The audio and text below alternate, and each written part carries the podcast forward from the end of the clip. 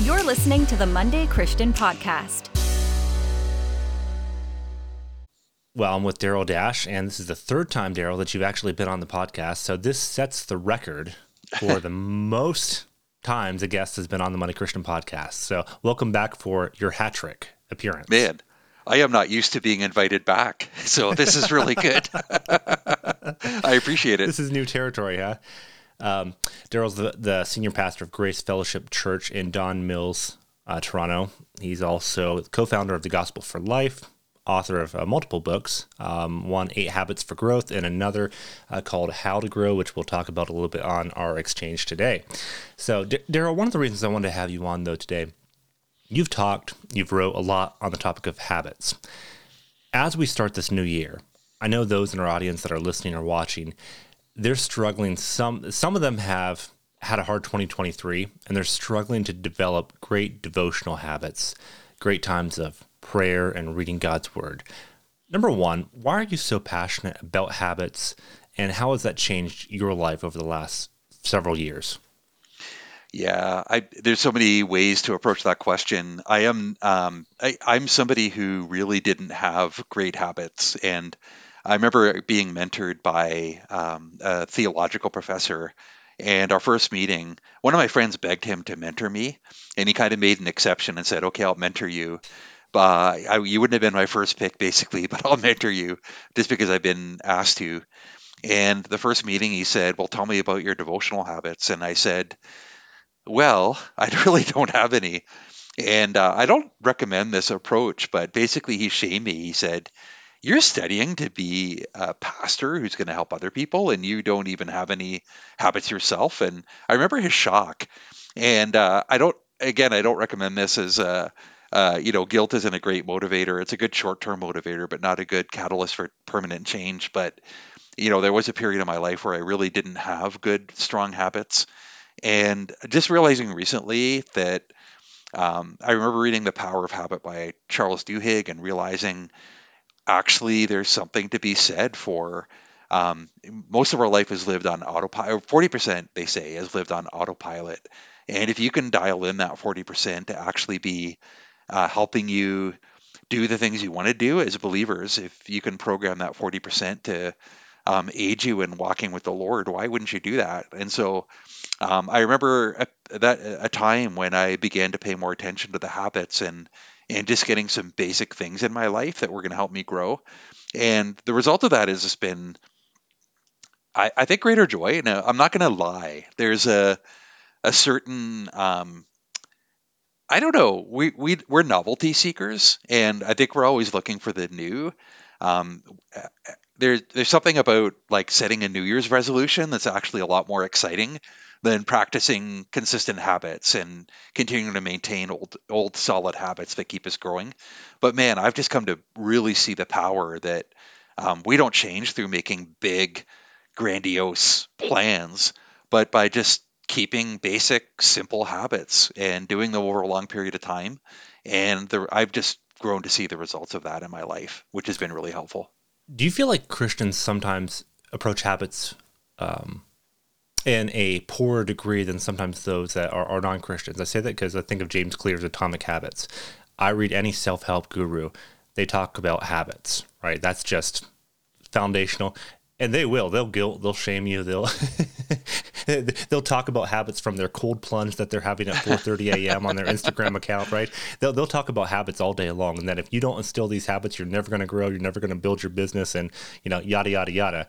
Um, sometimes it feels low when we talk about habits in relation to the Christian life then Christians sometimes kind of throw up their hands and say well okay that's you're falling into legalism here. Do you get any of that I do. I mean, in the old days, we didn't call them habits, we called them spiritual disciplines. And I think that what we're talking about is basically the same thing as that. But I do sense a fear. Like, uh, it's interesting, even the past few days, uh, I've been reading a number of blog posts about, um, you know, how important it is to develop good habits of being in scripture, for instance.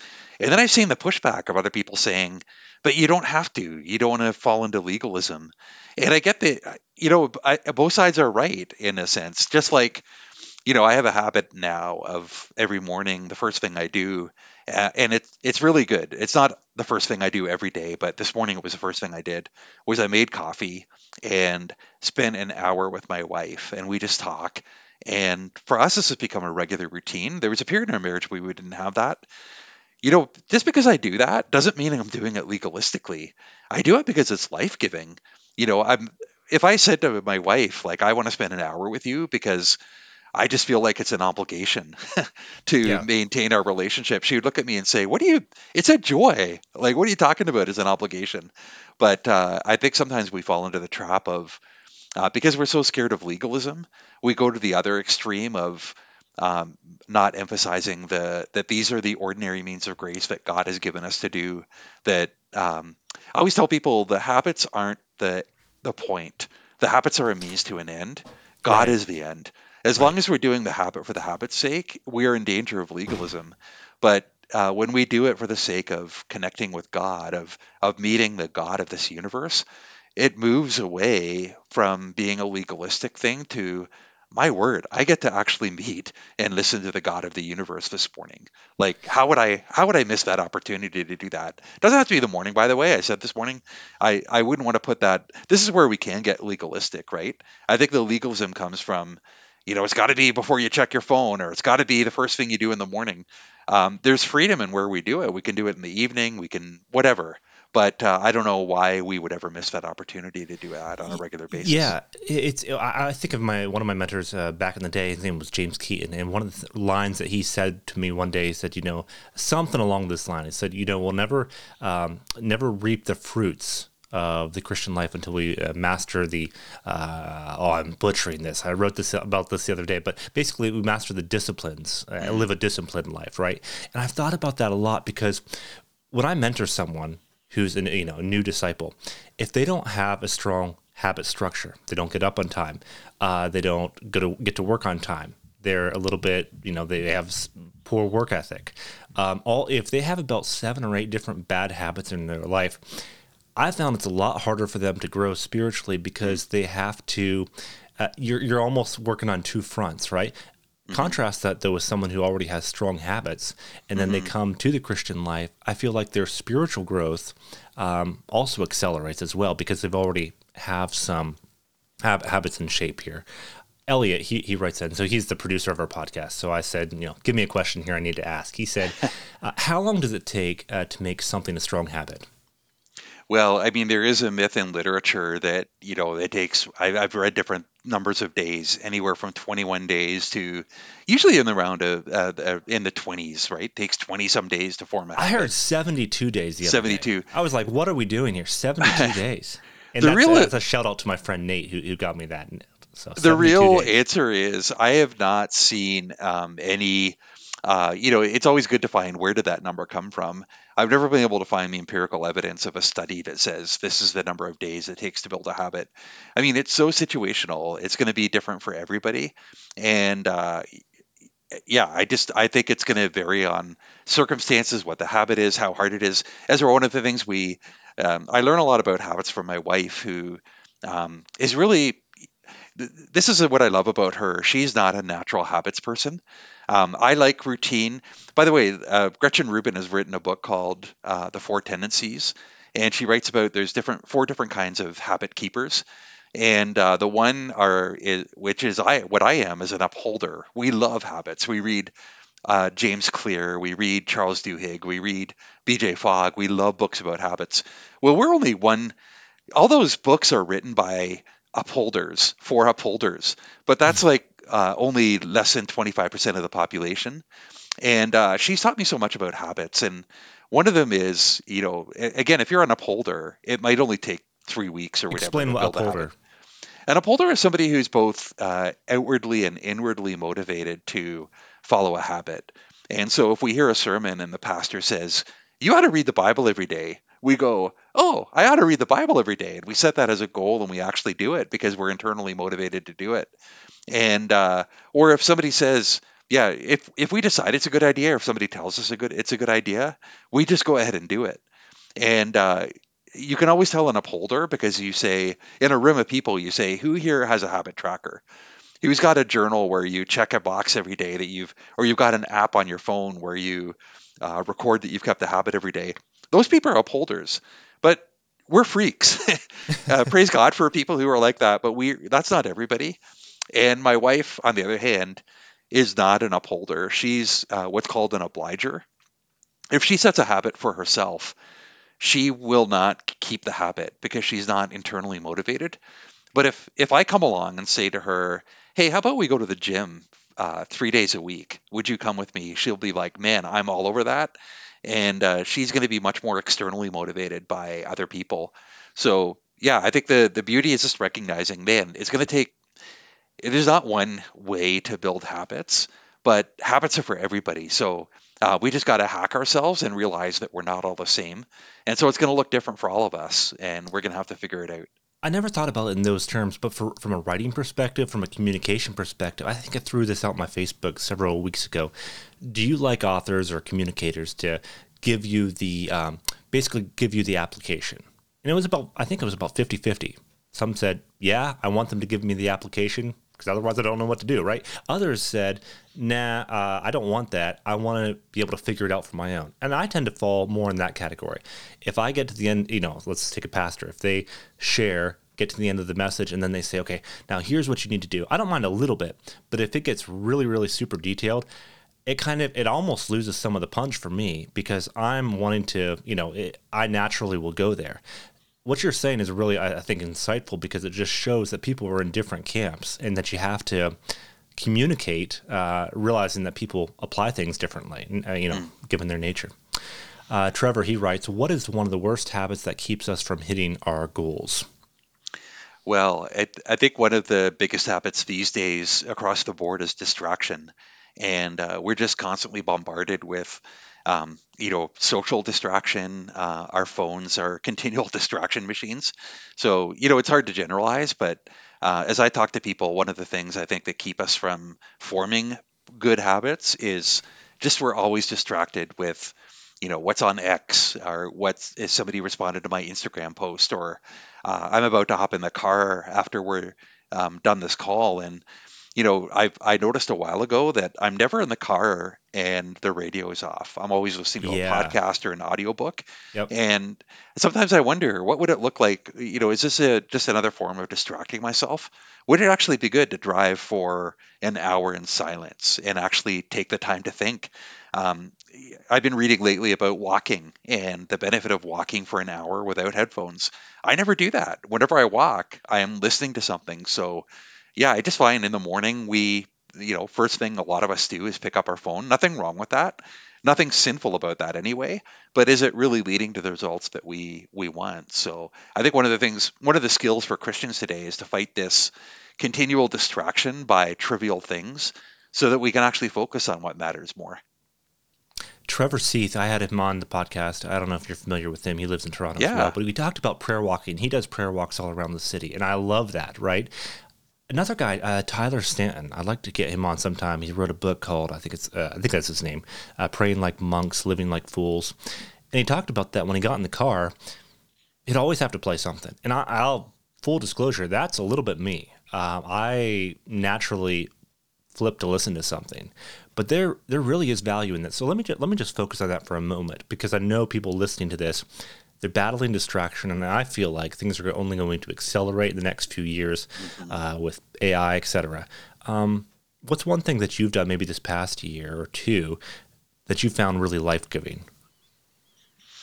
The thing that gives me the most life, and um, I'm I'm trying to build this muscle even more, is a weekly Sabbath, and that's a day where uh, you know, I, I heard somebody say when uh, the scripture talks about keep the Sabbath day to um, to uh, honor it, uh, keep it holy. What that means, the word holy, as we know, means set apart, and you know, in one way of putting that in English is to to make the Sabbath day a day unlike any other. And so, I had to move my schedule around. Usually it's a Friday, but this week uh, we had to move it to a Thursday. And my wife said this morning, I don't know how people live without that daily retreat from obligation where you just have a day to delight in God and His gifts uh, that He's given us. The rule we have in our Sabbath is basically anything that's an obligation, we don't do. And uh, every it doesn't mean we don't do things that other people might see as an obligation, but uh, anything that feels like an obligation to us, we don't do. So, you know, we we have a routine of things, and it's so life giving because for a day I'm reminded uh, the world doesn't need me to produce all the time. Uh, in the end, I'm dust. I'm very limited. There's going to be a day where I can't work anymore. I'll be gone, and the world will go on just fine without me. I need the Sabbath to remind me of my limits, my creatureliness, and it's also a day where I try not to to be online as much, which is really hard because I feel this compulsion to pull out my phone and check, you know, what's going on, who's who's X. Eh, I can't yeah. say. I want to say tweeted. Who's posted on X? and, Yeah, that's right. And it, it's just a day where I try to wean myself, a day of fasting almost from the digital barrage that um, is assaulting us on a continual basis. You know, when October 7th happened, you know, the just horrible attack uh, yeah. in Israel, I one of the things that struck me is how much of the Jewish population didn't understand what had happened just because they weren't on any social media. And that, that really yeah. hit me. And I thought, man, yeah. I I've I've tried to work at that, but I'm not where I want to be there. I, I re- that's a point of emphasis, even as you're saying that that I want to grow in this year because when I take a Sabbath, just just like you're saying, there is something so life giving about that mm. that it, it just um, it re-energizes you for the for the the coming week uh, Andrew, so he lives in East Scarborough, actually, so a few minutes from where you live. But uh, he says, How can you commit to good habits in Toronto, especially uh, when life seems to focus on uh, just basically working to keep up with inflation and neglect, you know, um, basically the, the hubbub of life? You know, how can you instill good habits when you're just basically trying to survive? Man, it's very difficult. I think that um, we part of living in our world is living learning to live counterculturally. And so when the world tilts left we tilt right. And purposely taking actions to um, you know for instance to slow down is very countercultural. As somebody said taking a sabbath is an act of cultural rebellion these days to say that there's a day where i'm going to disconnect and not hustle. In a, a city like toronto where hustle is everything and um, I don't know where you know, like I don't know how th- things are different. In in Toronto, everybody's in a rush, and uh, when I when I'm at a, a, traffic light with an advanced turn, uh, where the light turns green and you get to turn left, if you can't make it to one second without somebody honking behind you because they're in a rush, I get mowed down on the sidewalk by people who are running, and sometimes I want to say, "Where are you going?" That's so important. I, so I don't know the answer completely, other than to say we need to take very countercultural steps to live in uh, rebellion against the way everybody else does. And uh, in the end of the day, though, it's hard. I think that I, I, remember hearing Jon Tyson in New York City saying he loves the city, he's committed to the city, it's a place of of hustle, and yet he finds that unless he goes to the mountains. Uh, in the rural area outside of New York City, his soul begins to die, and so part of it means probably taking proactive steps to step to to leave the culture of hustle and hurry and occasionally get away and remind yourself that you know we we can't be defined by this. There's got to be other uh, practices that form us other than the way that society lives. By the way i think the same thing affects our church. So um, i've been convicted as of how many times i've built a culture of hustle within the church of you know re- basically replicating the culture of i don't know if you've heard the thing that you know everybody's busy and if a pastor is only working 40 hours a week you know he's got to you know what about the person who's working 70 hours and then volunteering at the church? You need to be as exhausted as he is. The speed and, of the leader is the speed of the team. Right. And i kind of want to say like if everybody in the church is exhausted and at the end of their rope and living on fumes maybe the call of people in ministry is actually not to replicate that out of guilt but to a point uh, to point to a different way of living of saying we don't have to live in a perpetual state of exhaustion. Even within a city that's very busy, like how can we learn a way of life that makes room for our neighbor, that makes room for us to have healthy marriages, that allows us to take Sabbath?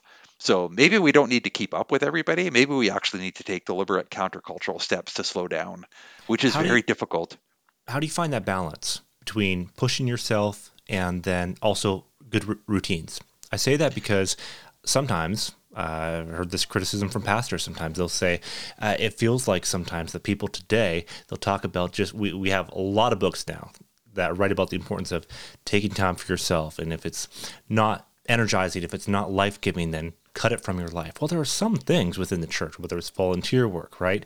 Or whether there's helping those in need.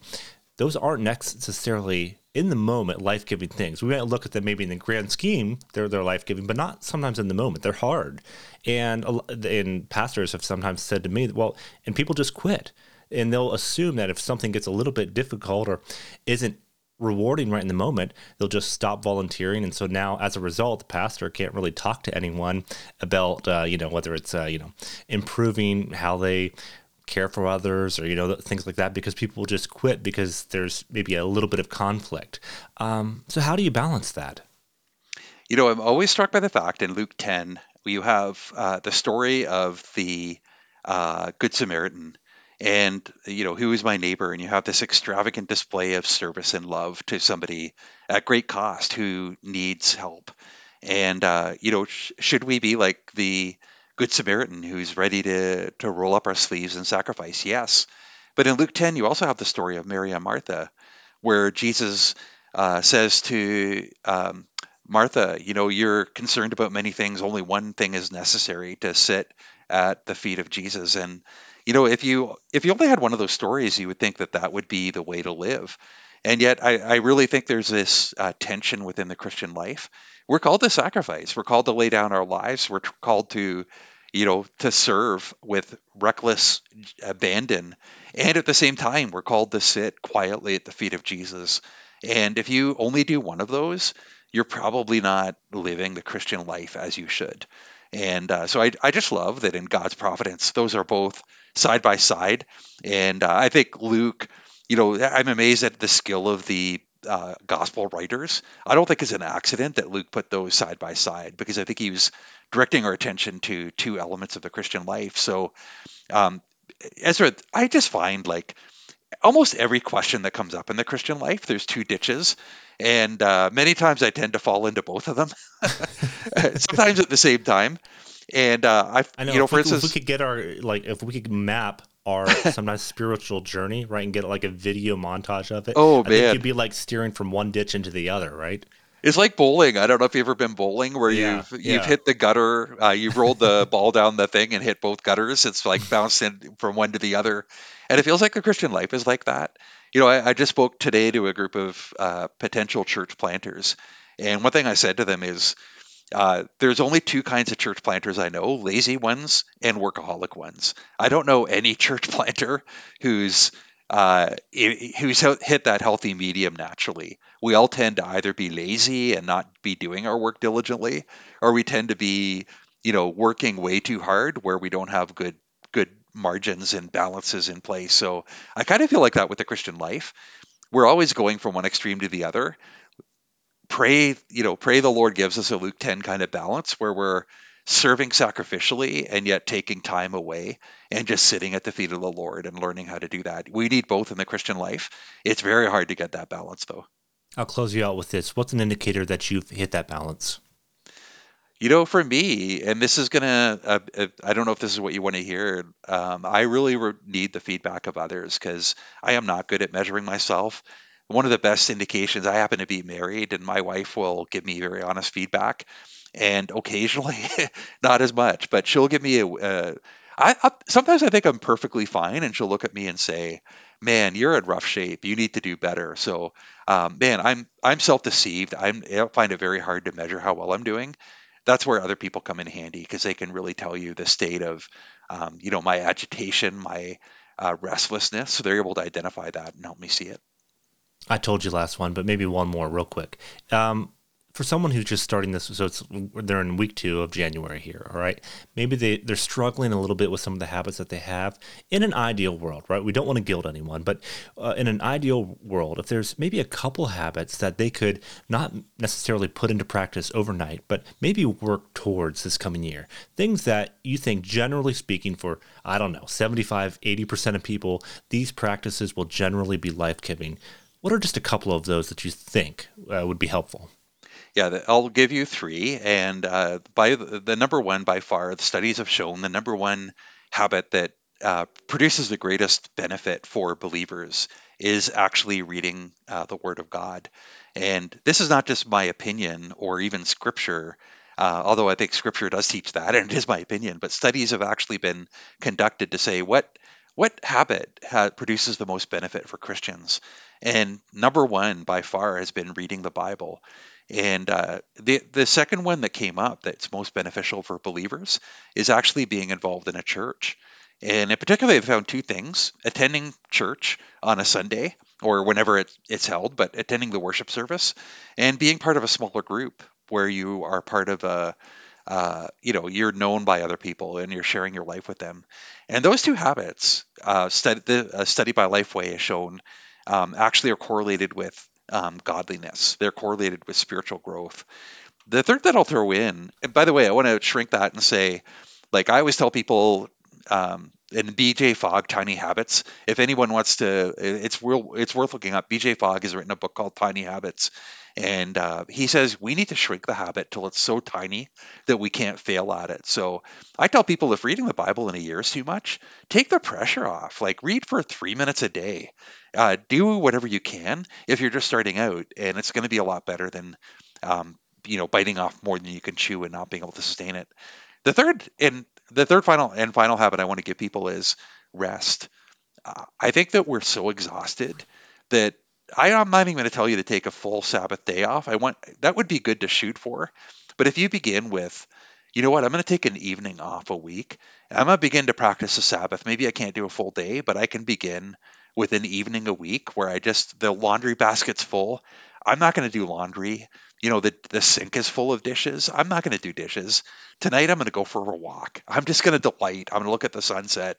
I'm going to pray. I'm going to you know, I'm going to enjoy a good meal that I didn't cook. Um, yeah, I think those three habits being in the Word regularly, being part of a church, and learning to rest uh, those three are the ones that I've seen make the biggest difference in people's lives. Next week, we're going to talk about the importance of reading the Word. I just encourage those of you that are listening or watching, go to the MondayChristian.com. I'm working on a daily devotional that I release every day. You can check that out, be a part of it. Kind of walks you through all of Scripture in a year. Love for you to be a part of the journey.